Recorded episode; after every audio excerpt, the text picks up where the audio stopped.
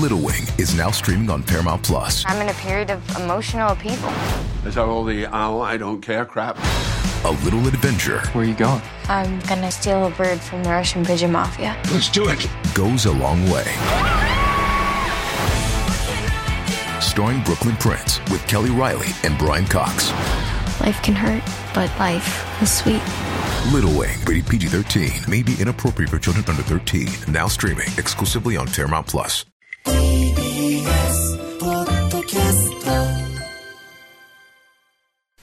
ここからは私、臼井ミトンが自由気ままにお届けする音楽コラムミュージックログ。今日はこんなテーマでお送りします。グラミー賞5冠達成、ジョン・バティーストって一体何者？はい。あの、先日第64回グラミー賞授賞式がはい行われましてですね、このグラミー賞全体の総括というか、あ全体を振り返るってことに関しては、おととい、水曜日のあの、この TBS ラジオのアトロクのね、20時台で、はい。高橋義明さんが非常に詳しく説明してくれてますので、それが非常にあの、参考になると思います。ぜひともきラジコなんかでね、聞いていただきたいと思うんですが、はいはい。今日のこの音楽コラムでは、最多11部門にノミネートされて、そのうち5部門で見事受賞を果たした、今回のグラミー賞で最多受賞アーティストとなりました、ジョン・バティストに的を絞ってお話ししたいと思います。はい。日本のメディアではね、綴りをそのままアルファベット読みして、ジョン・バティステと表記しているケースが多いんですけれども、はいまあ、本人がね、ジョン・バティストっていうふうに名乗っているので、一応僕もそれに合わせてバティスト読みで統一しようかなと思ってるんですけれども、はい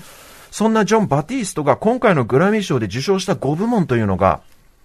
Best Score Soundtrack for Visual Media 賞。そして Best Music Video 賞。そして Best American Roots Performance 賞。えーそしてベストアメリカンルーツソング賞。最後にアルバムオブジイヤー。というこの5つの賞なんです。これどっから説明しようかなっていう感じですけど、まず最初のベストスコアサウンドトラックフォービジュアルメディアっていうのは、これ簡単に言えばサントラ部門です。サントラ映画とかのサントラですね。はいはいで、2020年末のピクサー映画です。ソウルフルワールドっていうサントラを彼が共同で、ジョン・バティストが共同で手掛けていて受賞したんですけど、この映画って、まあ、ピクサー映画なんで、その CG アニメなんですけど、あの、ジャズピアニストを夢見る中学の音楽教師が主人公のお話なんですよ。はいなので当然映画の中でジャズの演奏シーンがたくさん出てくるんですけど、その劇中の音楽を作り、そして、えーピアノをすべて弾いているのがこのジョン・バティストという人なんですね。彼の弾くピアノに合わせて指の動きがアニメーションで再現されたそうで。へえ、面白い。はい。ってことはですよ、このジョン・バティストって人、つまりジャズピアニストってこと？っていう風に思ったそこのあなた。そうなんですよ。この人もともとジャズピアニストとしてシーンに登場してきた人なんですね。で、彼は2005年です。19歳の時に Times in New Orleans というアルバムで、ジャズピアニストとしてレコードデビューしているんですよ。はい今から17年前かなで、このデビューアルバムのタイトルが示す通り、彼はジャズを生んだ音楽都市、ニューオリンズの出身です。しかも、ただニューオリンズの出身というだけではなくてですね、はい。実は、ニューオリンズの音楽シーンのドン、ドンというのはつまり超大物、う。ん名アレンジャーであり、名サックス奏者である、ハロルド・バティストという人がいるんですけれども、まあ、この人ね、2015年に亡くなられている方なんですが、彼は黒人ミュージシャンとして初めてアメリカでレコード会社を設立したはい、アメリカの音楽史に名を残す大人物で、そんなハロルド・バティストの姪っ子さんが、今回グラミー賞5冠を達成したジョン・バティストという人なんですよ。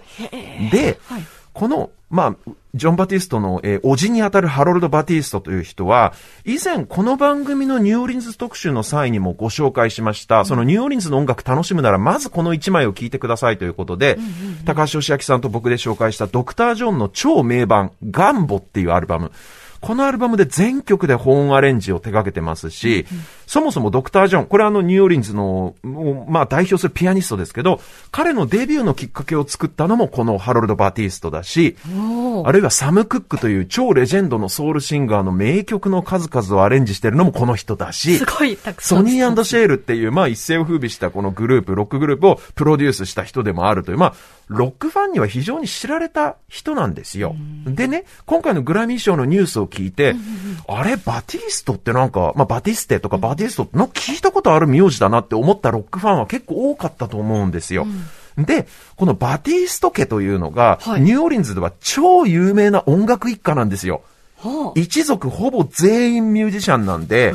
親戚一同でバンドやってまして、その名もバティストファミリーっていうバンドなんですけど そのまんまじゃんって。これ、メンバー30人くらいいるんですけど、30人イメージ的にはだからあれですよ、法事の時とかに集まる親戚が全員プロミュージシャンみたいな。すごい。だもうそのみんなミュージシャンだから親戚一同集まるとビッグバンド結成できちゃうみたいな、そんな音楽一家に育った。はい。ニューオーリンズきっての音楽一家、バティスト家のファミリーバンドで、幼い頃からドラム叩いたり、ピアノ演奏したりっていう、うーまあそんな英才教育を受けていたのが、このジョン・バティストというね、今回はグラミー賞5冠達成した人物なんですが、彼さっき言ったように19歳にして、ジャズピアニストとしてデビューして、はい。ただですよ、さらにこの貪欲に音楽を学びたいということで、ニューオーリンズの名門、ジュリアード音楽院に進学して、はい。学士と修士取得します。で、ニューオーリンズ出身なので、やっぱりね、ジャズとかブギウギ、ブルースっていうようなこのアメリカンルーツミュージックっていうものには当然のごとく精通しているわけなんですけれども、それに加えて、ジュリアード音楽院で非常に高度なアカデミックな音楽教育も受けてますので、もうアメリカの音楽の歴史を一人で表現できちゃうみたいな。ピアノ一台でも何もかも音楽の歴史、音楽の歴史の絵巻物を全て一人で演奏できちゃうみたいな、すごい高度な音楽性を持ったミュージシャンで、もう2010年代の半ば頃からアメリカの音楽シーンでは結構知られた存在になってたんですよ。あいつはやべえよっていうことで。で、主にジャズのフィールドで素晴らしいピアノのトリオのアルバムたくさんリリースして、で、まあ様々なアーティスト、話題のアーティストとコラボしたり、あるいはスパイクリーの映画のサントラを手掛けたり、さらには国立ジャズ博物館のディレクターをやったり、さらに、ラルフ・ローレンとかコーチとか、バーニーズ・ニューヨークとかのファッションモデルとしても活躍しちゃうという、まさにもう八面六臂の大活躍ぶりを続けてきたんですが、そんな彼のキャリアの大きな転機が、はい。2015年です。これ何があったかというとですね、全米ネットのテレビ局 CBS の名物トークバラエティ番組、ザ・レイトショーというのがあるんですけれども、この番組、長年、30年以上にわたって司会がデビッド・レターマンという人だったんですが、これが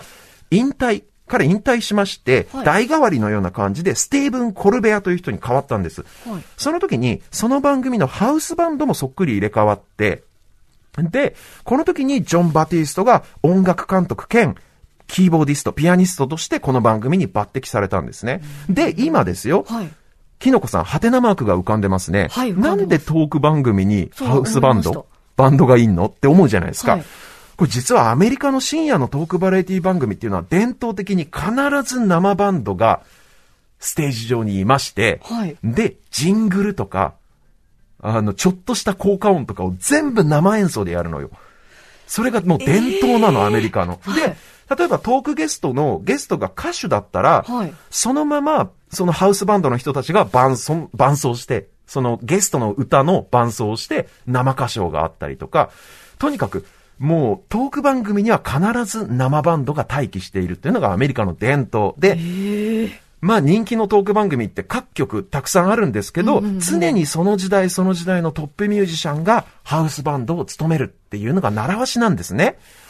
で、このジョン・バティストという人もそんな伝統のあるザ・レイトショーという一番人気ですね、多分。一番人気の伝統のあるトーク番組のハウスバンドに抜擢されて、はいこれ毎週月金の帯で毎日放送される番組ですから、全米ネットの人気番組で毎晩出演している人になっちゃったわけですよ。まあ、それまではどちらかといえば、ジャズのシーンだったり、映画音楽のシーンだったりとかで、もう、知る人ぞ知る的な存在だった彼が、一気にお茶の間に知られる存在になったわけですね。まあ、アメリカにお茶の間があるのかどうか、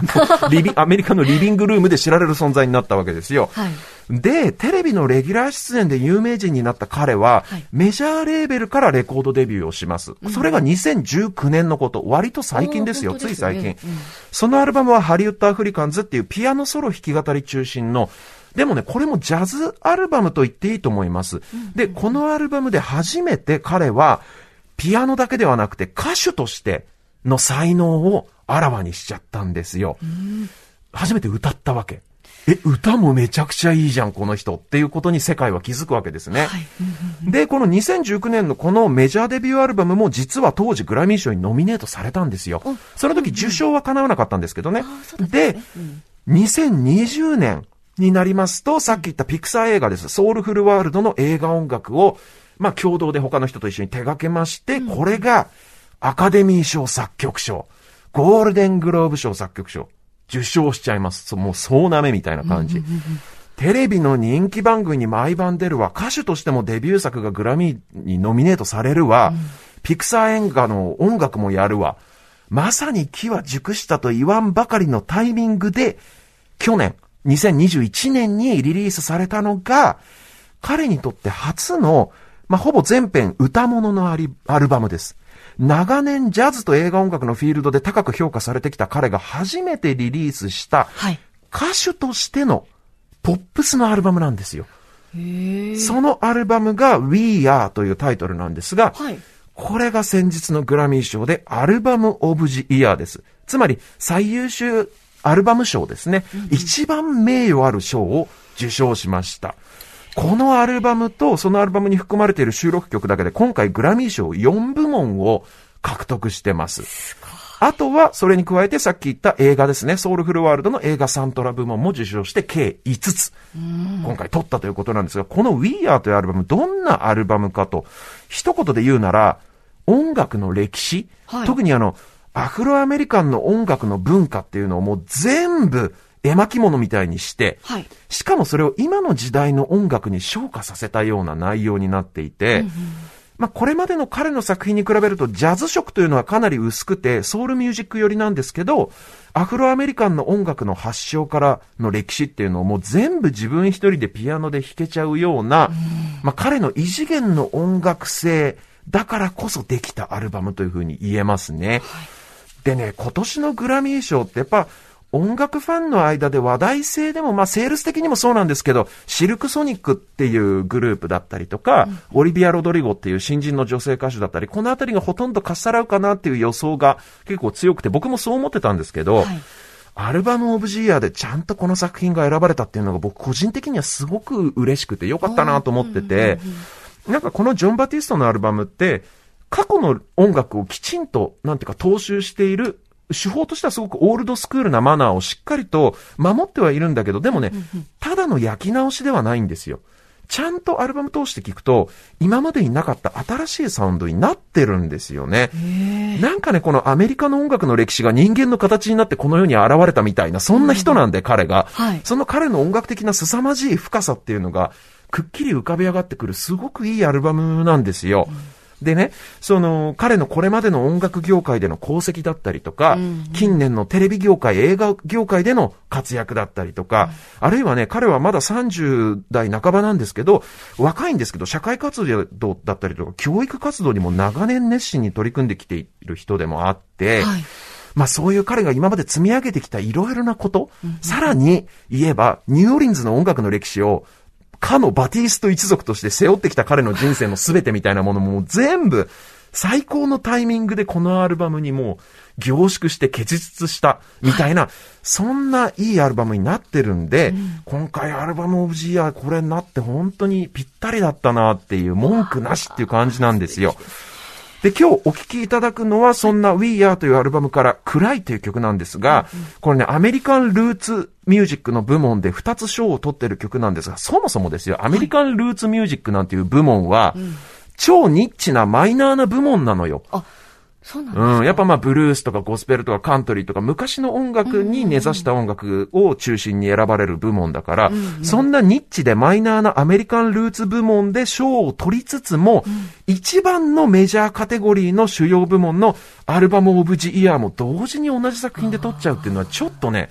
多分これ、初めてだと思います、今回が。僕が調べた限りでは、はいはい。アメリカンルーツとアルバムオブジーや同時受賞っていうのはね、そんな曲を聴いていただきましょう。ジョン・バティストでクラ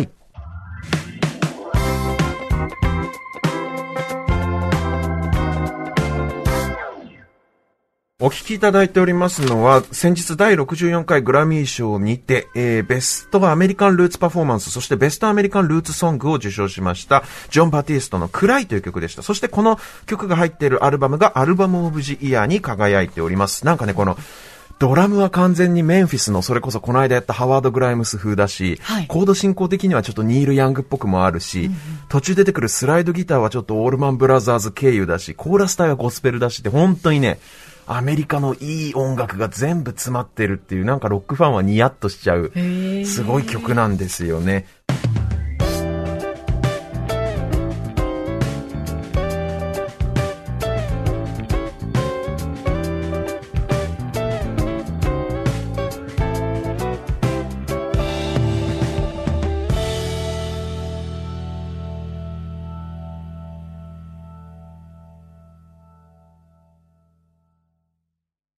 TBS ワシントン支局の樫本照之と涌井文明です。ポッドキャスト番組「週刊アメリカ大統領選2024」では大統領選の最新の情勢やニュースを深掘り。